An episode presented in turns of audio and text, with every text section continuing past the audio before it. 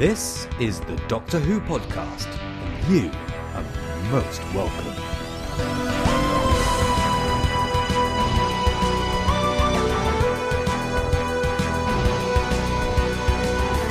Welcome to another episode of the Doctor Who podcast. Ian rang me up the other day and said, Can I come over and play? And I said, Yes, please. So, get your building blocks and your cartons of warm lactose free milk. It's a DWP Geek Out.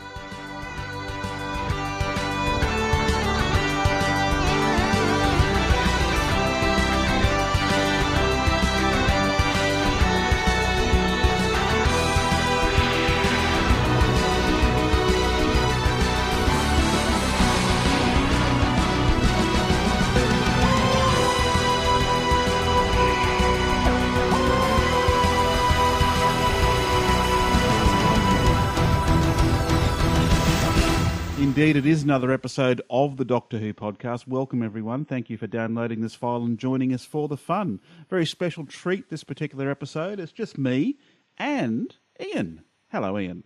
Hello, thank you for letting me back into the camper van again. Indeed, indeed. Uh, Ian hasn't done one of these geek outs, I don't think yet, have you, mate? Not a geek out, no. I've just been talking about big finishes for the main part, but uh, always happy to have a nice geek out.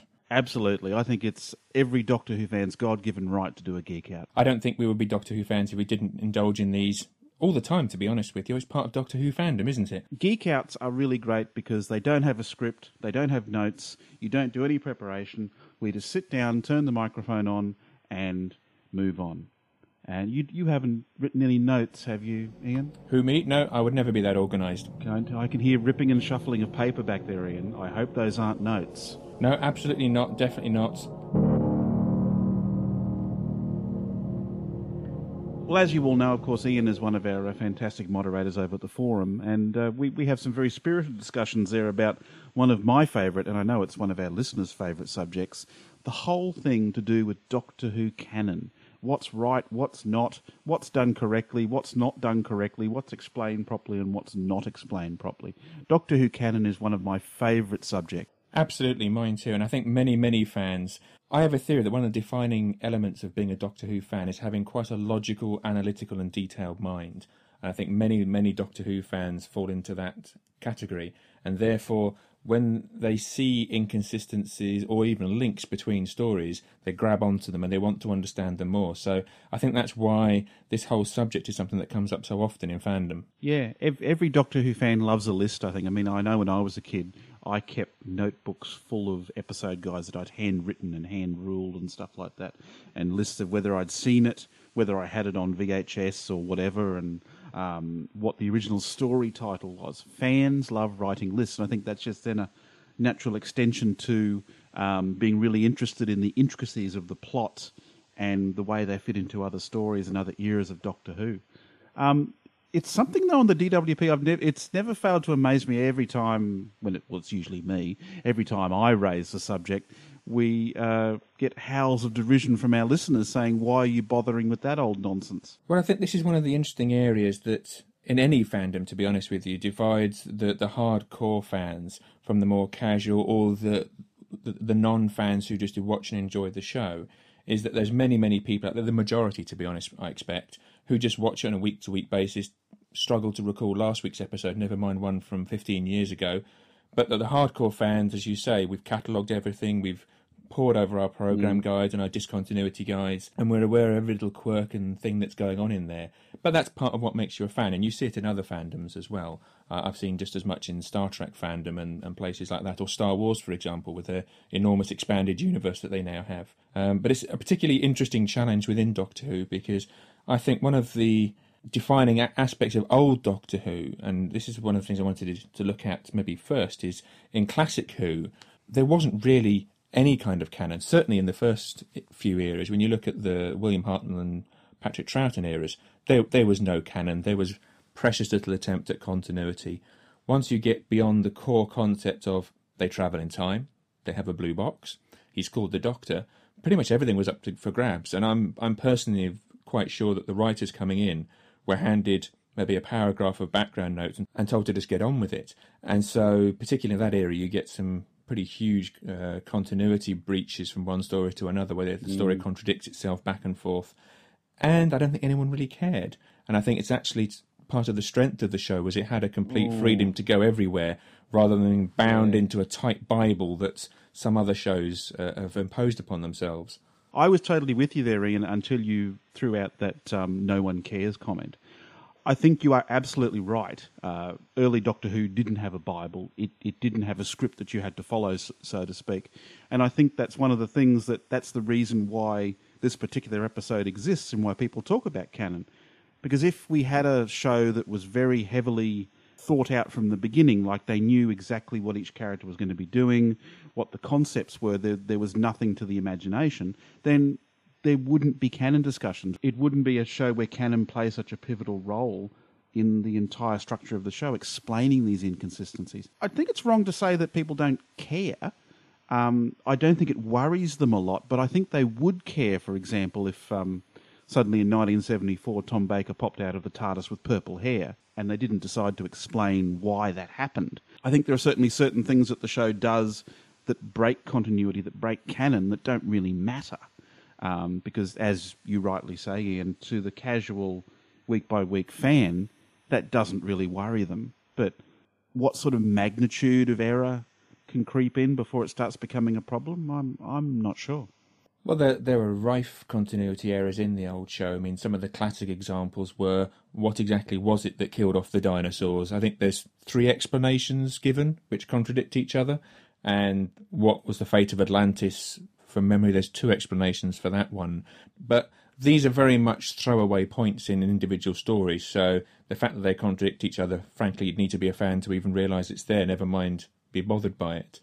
Um, mm. But in some ways, I think there, there was, for all I've said, there's lots of continuity errors. They tend to be those throwaways because in the early era there was no backstory. You didn't know where the Doctor came from. You didn't know his history or any of these things. There was a big void there, so it's you can't contradict yourself because there's nothing to contradict. Yeah, well, there's some stuff you have to accept, I suppose, like your examples of Atlantis, which I think from memory has actually been destroyed three times in Doctor Who. The destruction of the dinosaurs, for example, all that sort of stuff.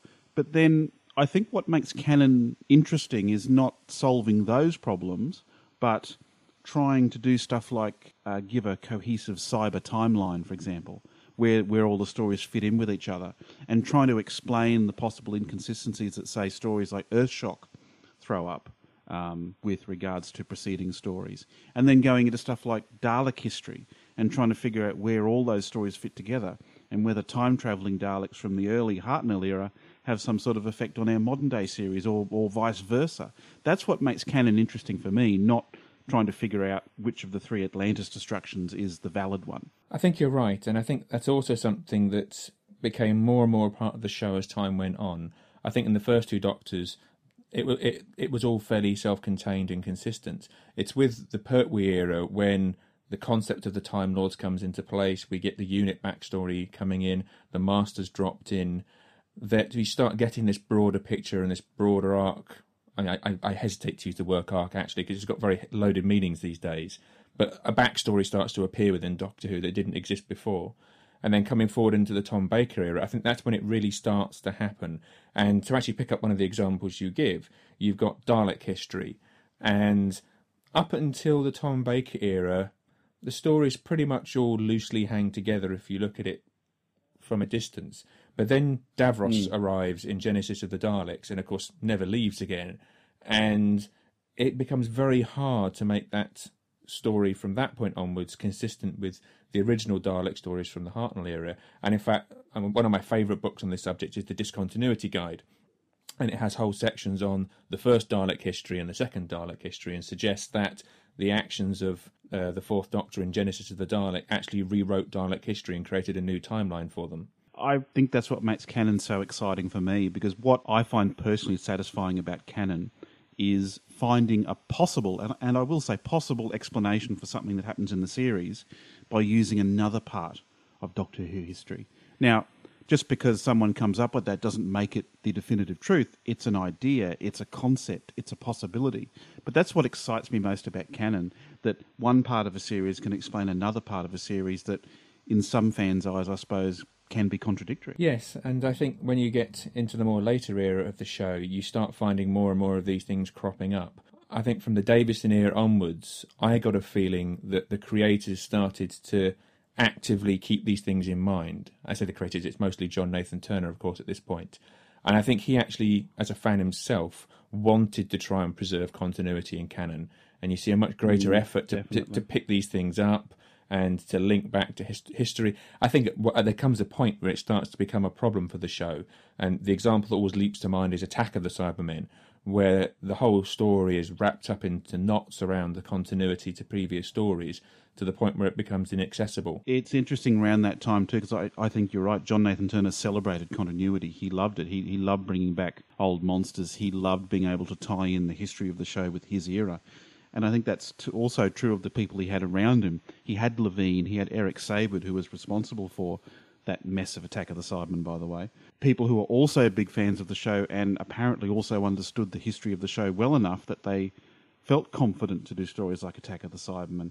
And we saw lots of um, clip fests like an Earth Shock, for example, where um, you, you saw the, all, all the previous companions on screen. Stuff like that where they could dredge up uh, stuff from 20 years ago that probably most modern audiences had never even seen before. it's a call out to the fans, and as a fan, I always love it when I see a little thing like that pop up. But I think that's also the point where it started to give the most trouble to the fans because they started doing so many of these things that they created, I suppose you'd call them fixed points in time in the modern show, where they've locked two stories together now, and there is now a direct link. And if they've not thought it through, and with the, the loose history of Doctor Who, it's very hard to think it through all the way. You can create contradictions and you can create problems, and I think that's where the the fan canon activities really started to take off. In that some of the hoops you have to jump through to make the those era stories consistent with the older ones are quite significant. I find fixed points in times quite annoying, to be honest, because I don't think even within the series itself they're, they're done particularly consistently. I, I keep coming back to stories like Fires of Pompeii, which the eruption was apparently a fixed point in time. It had to happen. No way, Jose. Everyone died. But then at the end of the story, they save that family. So I, I don't think even the modern series has used fixed points in time. And I and I kind of get a bit annoyed by fandom taking up this concept now as a I suppose, cure all for everything. If it's not fixed points in time, it's timey wimey. And that's supposed to be a very short phrase that explains any possible problem that can possibly occur. And that for me just takes all the fun out of it. And it is fun, and I've certainly enjoyed my share of exploring some of these things. I think my favourite one is the Second Doctor Series 6B. Are you familiar? You must be familiar with that one as a long term fan. Oh, yes, yes, yes, yes. It's season 6B, yes, yes. which is where there's a pretty huge continuity hole in, in the second Doctor's timeline. In stories like the Three Doctors and the Five Doctors, he appears on his own, um, and there's and it's completely inconsistent with his original timeline. When he wasn't on his own, he was always with Jamie and Zoe, right up to the point where the Time Lords wiped his memory and dropped him down onto Earth. So where could these stories have taken place? And there's a few other call-outs that don't make sense within the timeline. And fans have created an entire Phantom series, which is after he's been captured by the Time Lords, but before they drop him onto Earth in the Third Doctor's era, where all these stories take place, and he's, I believe, working for the Time Lords directly as an agent around the the, the galaxy. Yeah, he's uh, supposed to be working for the Celestial Intervention Agency, the CIA. Yes, which is who the, the third and fourth Doctors ended up doing some gigs for as well later on. And mm, that I think mm, is a mm. lovely little piece of fan continuity because it's vague enough that it's not causing any problems anywhere else, and it just ni- nicely wraps those little points up in a bow and just makes things more understandable. And it very much appeals to that logical, ordered mind that I think many of us fans have. I think you can kind of get away with the way the, the second Doctor was pulled out of time in the Three Doctors, because that looks like it happened during the thick of some story, and Jamie and Zoe or whoever was with him might be somewhere else at that particular time, and and he was plucked away. It does become a lot more difficult in stories like Five Doctors, where he is definitely travelling on his own. He's travelled to see the uh, Brigadier's thing at Unit, so he is definitely on his own in that story, and him and the Brig get um, time time scooped away basically. But yeah, so season six B for me, I love it. I I think it's a wonderful way to explain all these sort of things, and and it gives the opportunity for even the book range to slot stories in there. If they want to have Patrick Troughton travelling on his own for any reason, then they just slot that particular adventure in season six B. And it's interesting that uh, you, you pick up that the Five Doctors is where the problem lies because I think the Five Doctors actually is one of the most problematic stories for fans who like to preserve their canon. You've got the Second Doctor being pulled forward. You also have this ambiguous discussion around regenerations. Are there a fixed number of regenerations because Borusa wants to get more of them? Or is it something that Time Lords can hand out like candy because they're offering them to the Master? The writers probably were just throwing these around as sort of here's a line that will move the plot forward. But those couple of points created, to this day, they're cited in both directions as w- which way continuity goes, and we still don't know. And there's other ones as well within that story that it throws up all kinds of uh, stuff that uh, is difficult to fit in with what we already knew. That for me makes it really interesting when you get scenes like the Master being offered a complete new life cycle by the High Council.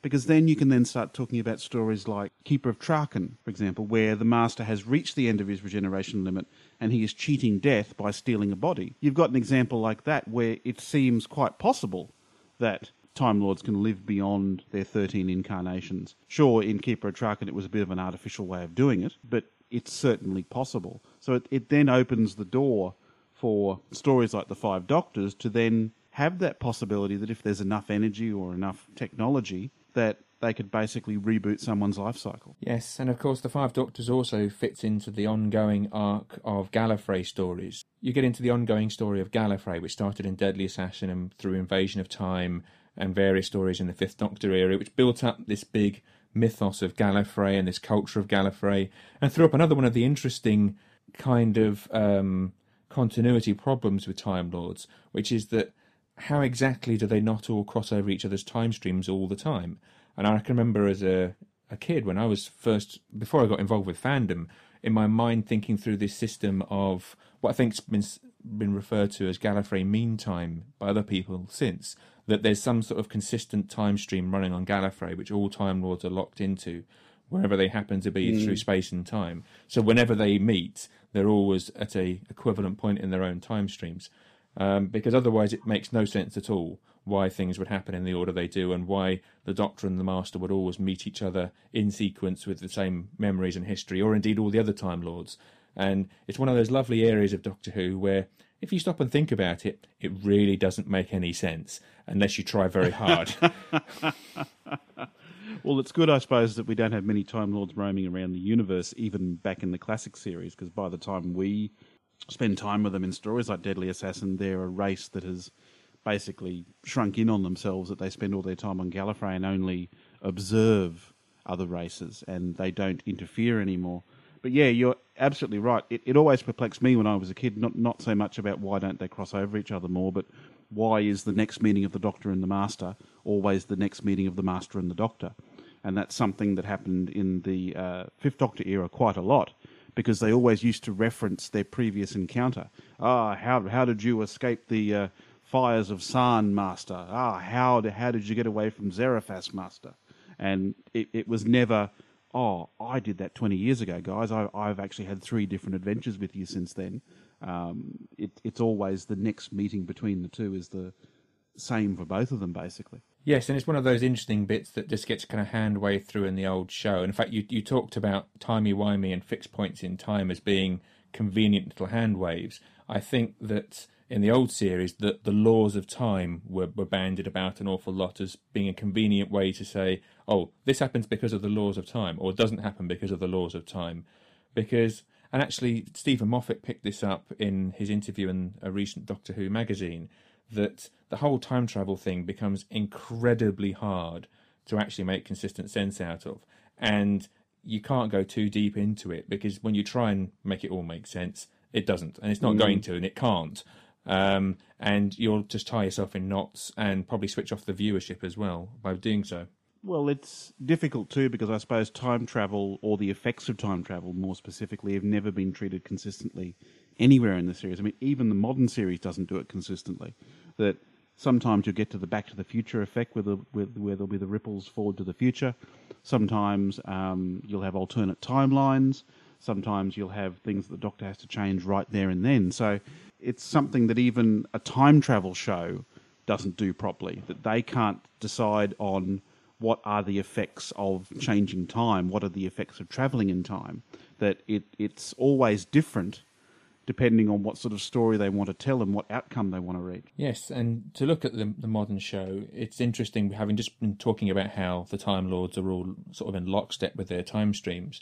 When you get to River Song in the, the modern show, this is the first time I think we've ever really seen that the Doctor and any character being completely out of step with each other. And it's become a big deal, and it's obviously quite complex for them to write as well and mm. it's quite complex to watch too. So you can see why in the whole series they just stayed away from the whole piece because it's complex this timey wimey stuff.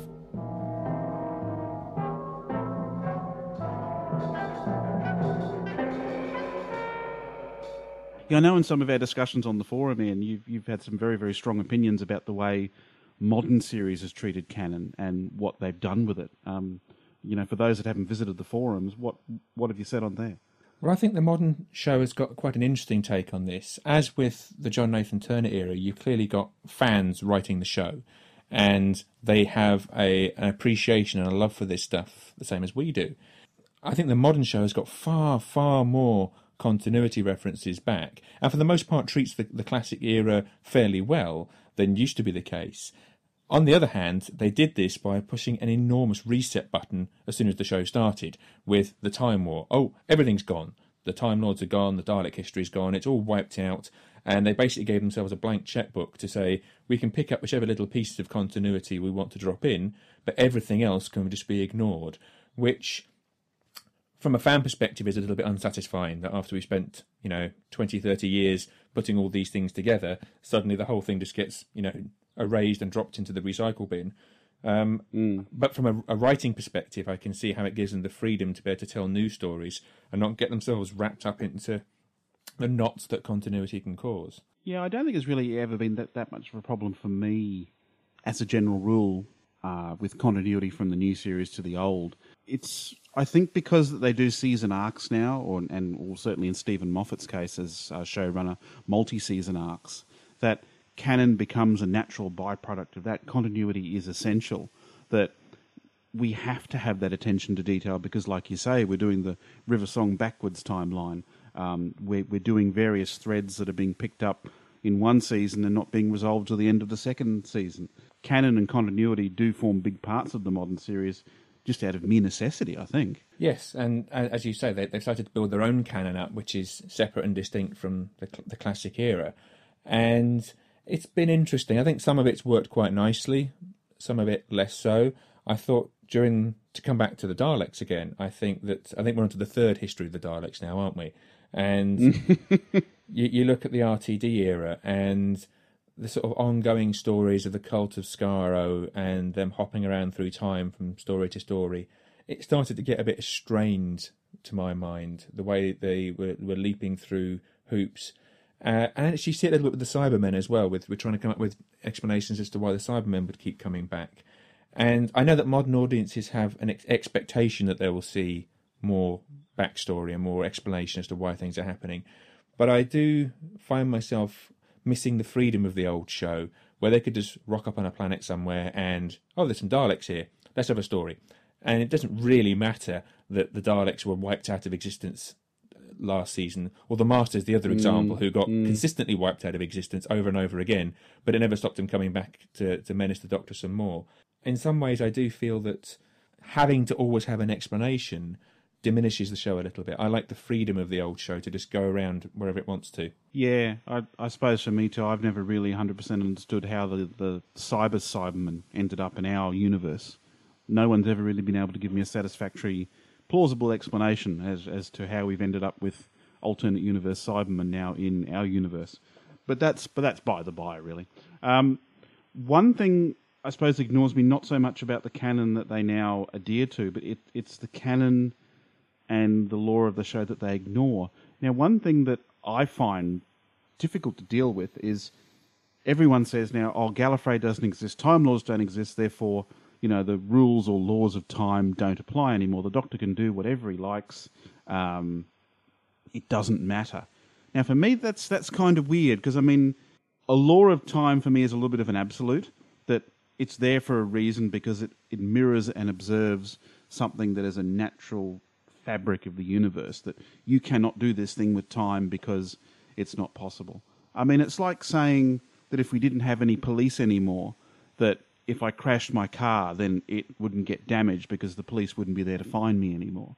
Just because someone's not watching it doesn't mean that that law still isn't intrinsic to the way the universe works for me. And I, I, I find it weird sometimes that fans are so blasé about the inconsistencies the show can give us with time travel because they're saying, well, the Time Lords aren't here anymore. We can do whatever we like. Yes, the the trouble is that if you start saying you've got total freedom to do whatever you like, time can be rewritten, as is the catchphrase, then things starts becoming immensely complex. And we've seen that with the, the last few series where on a couple of occasions now the entire universe has been wiped out of existence and had to be brought back again because of some sort of paradox that the doctors created. And it all it does all get very complicated and it's hard to know where to go with these things. Whereas I think the laws of time in the old series just allowed you to sort of circumvent these more difficult logical questions. I think that is maybe the danger of a show that's been as loosely put together as Doctor Who was in the old days, being brought to the modern audience who expects a bit more structure and rigor. Or does it? Is it, is it just us fans, or do you think the, the broader audience actually genuinely wants to see the kind of structure and rigor that uh, we're talking about? I don't know. I, I mean, it's strange you're asking that because you were saying before that fans don't care about continuity. I, I was the one arguing that yes, they do. I think it's important up to a certain point that a series consistently delivers on the precepts and, and concepts that set it up in the first place. That if it decides to willfully ignore core concepts each week, then it's hard to be immersed in the story for me. I, I find it difficult. Like I said, if Tom Baker popped out of the TARDIS in 1973 and said, Hi, I've got purple hair, I've always had purple hair, what are you talking about? And the series never tried to explain it, then that takes me out of the story. That says to me that we've got people writing it that don't really seem to care that you've got a loyal and devoted audience who've been with you for many years. It's saying, well, we're just going to make up whatever we like each week um, because canon doesn't matter, continuity doesn't matter. We're just here to tell a good story. Purple hair actually sounds like something Tom would have tried given half a chance. we see for, for, for, for me, people often say to me, Why are you so hung up on canon? It gets in the way of telling a good story. And I say, Well, no, it doesn't. If you strike a problem in a story that is being held up because of canon, you're just telling a different story. As a writer, I, I think it's important that um, canon is adhered to. It doesn't mean it stifles your, your creativity. It doesn't mean you can't tell the stories you want to do. It just means you've got to approach that story from a different angle and still tell the same story. It doesn't stop you from writing this, you know, wonderful world beating two part story you've had in your brain for the last 20 years. And I think this is where I'm another area I'm having problems with the new series that I actually do like that canon is to a certain degree adhered to. It's nice to have the consistency, it's nice to have the callbacks, but I think it's something you have to be very careful with because once you create these big stories, you increasingly start to tie yourself in knots. And for all I love where Moffat's gone with the show, I think he's doing it to himself right now. One of the modern eras of continuity that started to increasingly worry me is this kind of universal community of people who all seem to know each other across the universe in different time streams that you see coming up over and over again within Moffat's um, era. So you've got the Stormcage people with River, you've got the Silence, you've got that Blue Merchant, you've got the Teselecta people, and you get the sense of this community across space and time who all know each other. In the older show, you got this feeling of there being billions and billions of stars out there that are all disconnected, and it gave you the freedom to just land anywhere. And no one's ever heard of the Doctor. The Doctor possibly hasn't heard of them either, and you can just tell whatever story you like. But I've, increasingly in the modern show, the universe feels small, as if everybody knows each other, and they even across time they all know each other. And I don't know. I'm, I'm, and I think it's it's starting to show through Yeah, in the Doctor yeah. as well. Wanting he wants to get away from this as well, as we heard at the end of the last show. Yeah, I agree. I think it's something that we saw during the Tennant era. For for me, the, the, the Tennant Doctor is a very egotistical Doctor. He's he's he's almost a selfish Doctor for me. Really, he seemed to enjoy the attention. He seemed to be relishing being the centre of attention. I think there's a difference for me between the way Tennant portrays the Doctor and the way people like Baker or Davison portray the Doctor. Sure, they were still the focal point of the story, but they commanded a presence that oozed authority. Whereas I think the Tennant interpretation of the Doctor, they're still at the centre of it, but they're enjoying being that centre of attention, that they're enjoying saving the universe, uh, that they enjoy races being horribly grateful to them for all the wonderful things that he's done for them. In the old show, you got the sense that for all the universe was enormous and the Doctor was a very powerful and influential figure, he was still a tiny speck of sand in that enormity of the mm. universe. And that Exactly. gave total freedom. Whereas increasingly in the new show, and you're right, it did come in during the David Tennant era, the Doctor becomes this bigger and bigger and bigger figure, till up to the point where you get to things like the Pandorica stories, where the, you know the, the, the, all the races of the universe, including some quite illogical ones, all come together to try and put him in a box because you know everyone across space and time all feels that the Doctor is their enemy. Um, e- even the Silurians and the Judoon who've got no reason to feel that he's their enemy. And this is where I, f- I feel that the, the continuity is starting to become a problem because it's not so much that the story itself is a problem, but you've just created this whole backstory of these people knowing each other and communicating with each other and working together that makes Series 6B pale in comparison as to how you're going to try and make it all consistent. Yeah, I've I've never liked that whole meeting of all the enemies to try and get rid of the Doctor. I mean, despite the fact it's totally ludicrous that they'd all be together in the same room anyway, because they all hate each other's guts and they want to destroy each other. Um, what are they going to do if they actually succeeded? Are going to turn around and go, "Well, game back on, everyone"? You know, may the worst enemy win. I mean, that that just makes it. I don't know. For me, it, it's it's just insane that they would do that. I think one of the wonderful things about Doctor Who is we have some very stupid villains out there. We have some very stupid races that keep bashing their metaphorical heads against the metaphorical universe and coming up with dastardly plans and being constantly surprised when the Doctor turns up and foils them. But they just keep banging their head against that wall. They're not smart enough to go, well, let's all band together and destroy him. Yes, but it's the cliche of if, if every race that had the opportunity to kill the Doctor just got on with it, rather than standing and monologuing about their plans or giving them the opportunity to talk them round, that the show would have ended in probably the first season. Oh, I know. I, I had a mate years and years ago, probably back, back in the early 90s, who wrote a very similar story to the Pandorica Opens, where all the enemies had a big conference and, you know, tried, tried to figure out a way of um, destroying their arch nemesis, the Doctor. I, I laughed at that story then, and I laugh at Pandorica Opens now. So it hasn't improved with 15 or 20 years behind it. And I think the the other downside that we're getting out of this new small universe and connected universe, the big role that the Doctor plays within that, is that everything's become so serious now that in the old days, the Doctor and a few of his friends being in threat was a good enough threat to carry a story, or maybe one race is going to attack another race.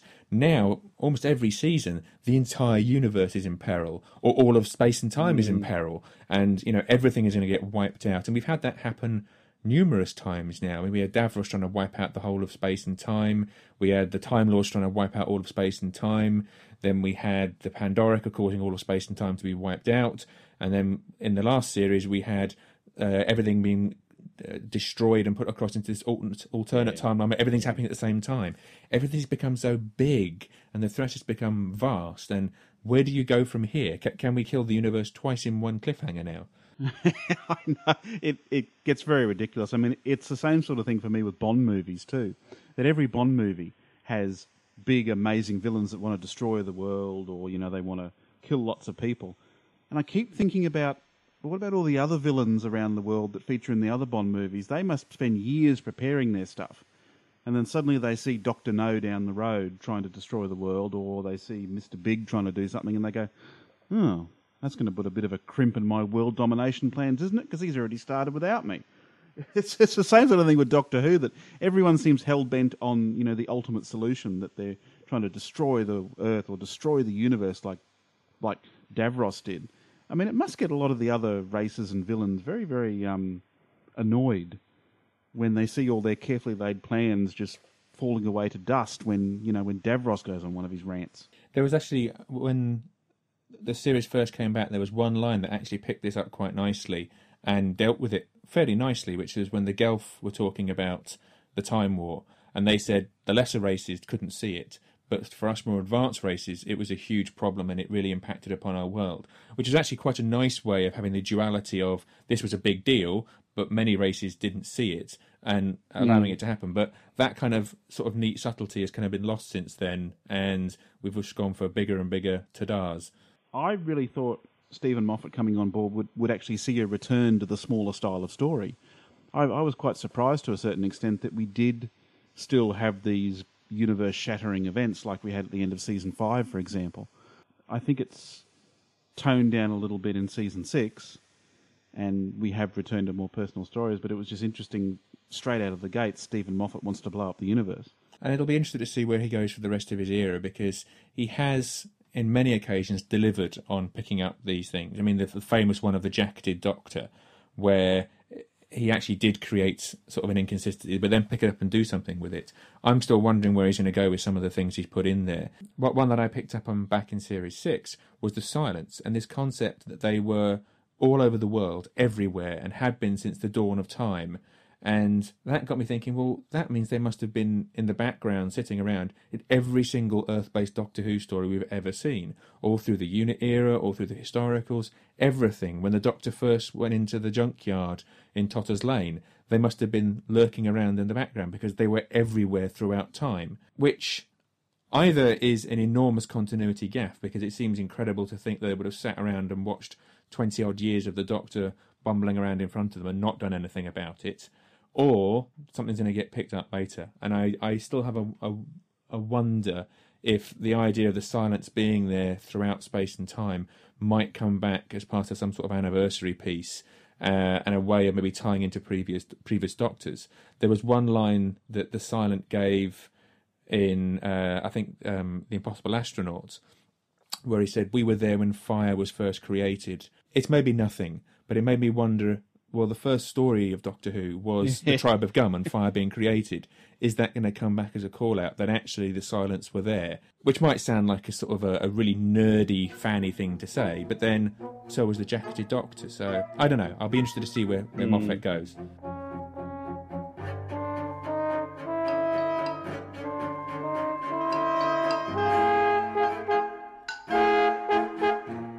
Sounds like to me, rather than because we've talked about that whole um, trials and tribulations thing, where we're going to have uh, modern characters inserted into older footage. It sounds like to me was something like that. That rather than seeing the Doctor and his crew in an old adventure, we're just going to see lots of old classic series stories with a silence in the background. Yes, that's that's actually what I, I remember speculating about that on the forums. Um, it might have been a kooky theory, but I'm not sure. Um, that they, maybe that would be the hook is that the eleventh Doctor goes back through his own history to fight the silence in the backdrop of some of these stories to uh, give a reason as to why he's there and uh, to allow us to go and revisit the history. Because I do think as, the, as part of the 50th anniversary, I think they have to revisit the history because that's the whole point of a, of a 50th is that you're celebrating the fact that you've been around for all this time. If you only do the new series with it, well, it's not the 50th anniversary of the new series. You've got to celebrate all I of it. I really hope so. I, I really hope so because for me, one thing I found annoying about the confidentials, I mean, certainly this was before uh, Moffat's time, was as a general rule, the confidentials for each story kind of ignored the fact that there was a classic series ever, even when they went into like uh, you know occasional clip montages. You know, the classic series was very buried in those clips. It was all about the modern series. It was all about what's happened since 2005. I, I really hope you're right because I sometimes I get the feeling that modern Who would like classic Who to just just to go away a little bit, and you know they they just want to build on their own history a lot more. I, I think that they definitely want to keep it there because you've got people like Steven Moffat, who is a long time fan just like us. I mean, he's a proper fan, and so I think people like Mark Gatiss and John uh, John Nathan Turner probably not. Um, Russell T Davies, who they, they they they do want to have it there. I do think that they're realistic modern TV producers, though, who also know that you can't go diving too far off into that stuff for the the broader audience because those of us who really know and understand this stuff, we are still a minority. There, there's millions and millions of people out there who just enjoy the show for what it is in a week in, week out basis. And when I talked earlier on about people, fans of the show being oblivious to continuity, they're the fans I meant. Is the, the, the the, sort of families up and down the country who switch on Doctor Who of a Saturday tea time, watch it, and then forget about it until the next week or until the next series, and they don't have these sorts of in-depth geek out discussions. And th- there's probably seven and a half million of those compared to a few hundred thousand of us who care. Um, and for all we're the ones that make all the noise, and we talk, and we read the magazines, and we go to the conventions, Yes. and all this kind of stuff the, the show's producers must realise that we are a minority and they can't, you know, fall into the trap of pandering too much to us because that's where you get things like Attack of the Cybermen. Yes, there might be thousands of us, but we've all got our own podcast.